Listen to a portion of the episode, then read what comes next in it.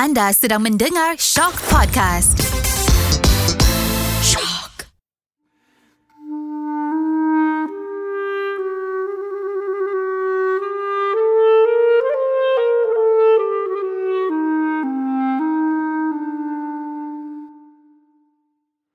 Islam merupakan suatu agama yang menyantuni kehendak manusia dalam usaha menjadi hamba Allah Subhanahu Wa Taala yang taat kepadanya.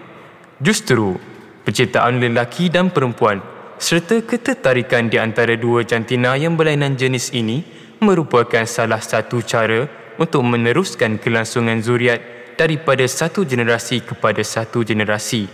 Islam juga mensyariatkan perkahwinan dan menetapkan peraturan yang sempurna berdasarkan prinsip yang kukuh bagi menjamin kestabilan masyarakat, kebahagiaan keluarga, tersebarnya kebaikan dan pemeliharaan budi perketi.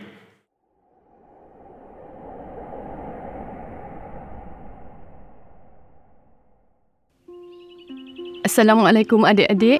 Adik-adik tahu tak siapakah Sa'ad As-Sulami? Sa'ad As-Sulami merupakan salah seorang sahabat Rasulullah sallallahu alaihi wasallam. Sa'ad As-Sulami ini digambarkan sebagai seorang lelaki yang berkulit hitam, bahkan kulitnya lebih hitam daripada Bilal ibn Rabah. Yang lebih menarik lagi, Sa'ad mengenali Islam ketika berumur 31 tahun.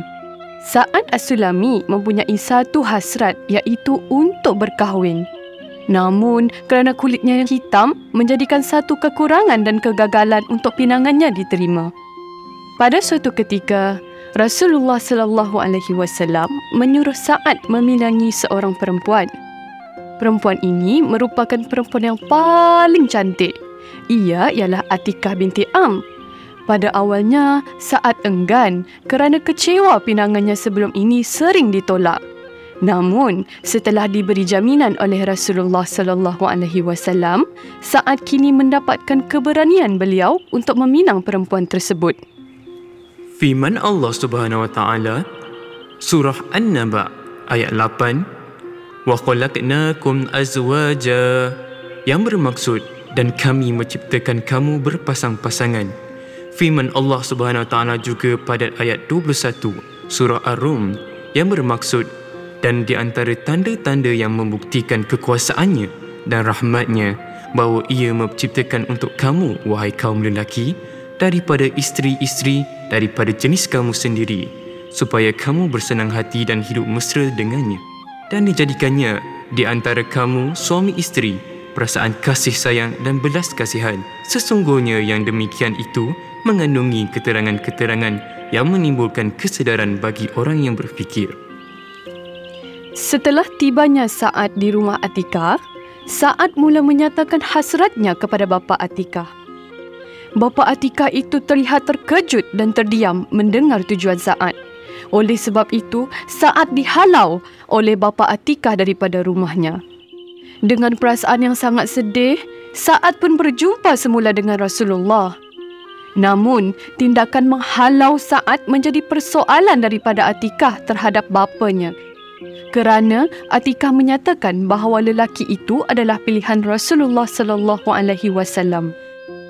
Setelah mendengar kata-kata Atikah, si bapa berlari berjumpa Rasulullah untuk memohon maaf kerana menolak pinangan tersebut. Lalu menyatakan persetujuan di atas pinangan itu. Selepas pinangan saat diterima, Rasulullah sallallahu alaihi wasallam menyuruh beliau berjumpa dengan Abdurrahman bin Auf, Saidina Abu Bakar dan Saidina Ali untuk mendapatkan hadiah. Setelah berjumpa dan mendapat hadiah daripada para sahabat, saat pergi ke pasar untuk membeli barang-barang perkahwinannya. Tiba-tiba, terdengar seruan untuk berjihad ke medan peperangan. Apabila Sa'ad mendengar seruan jihad tersebut, tanpa membuang masa, beliau telah menggunakan wang tersebut untuk membeli kuda, pedang dan baju perisai bagi menyahut seruan jihad tersebut. Setibanya Sa'ad di tempat berkumpulnya untuk berjihad, Sa'ad pergi ke barisan hadapan sekali dan tiada siapa yang mengenali beliau kerana seluruh muka dan tubuhnya ditutup. para sahabat berbisik-bisik kagum dengan kegagahan beliau lalu menganggap beliau mungkin orang Yaman yang turut serta berjuang bersama-sama mereka. Dalam peperangan itu, kuda yang dinaiki Sa'ad telah dipanah sehingga jatuh dan Sa'ad serta merta bangun sambil menyingsing lengannya. Ketika itulah para sahabat mengecamnya melalui warna kulit beliau. Beliau akhirnya telah syahid di medan peperangan. Berita syahid Sa'ad As-Sulami ini segera disampaikan kepada Rasulullah. Rasulullah sallallahu alaihi wasallam berkata, di saat kematian Sa'ad, bergegar arash Allah dan menangis para malaikat di langit dan di bumi. Sa'ad As-Sulami dimuliakan oleh Allah di saat kematiannya kerana jangka hayatnya dalam Islam hanyalah enam tahun. Pengajaran yang boleh kita perolehi daripada cerita ini ialah kita janganlah menilai orang itu dari luarannya sama ada cantik, kacak, hitam, putih atau hodoh. Akan tetapi, kita seharusnya dekati dan kenali dahulu seseorang untuk mengetahui kepribadian seseorang itu. Koleksi podcast ini adalah kolaborasi antara UiTM Puncak Perdana, Fakulti Pengurusan Maklumat Sains Perpustakaan bersama Zayan dan Shock.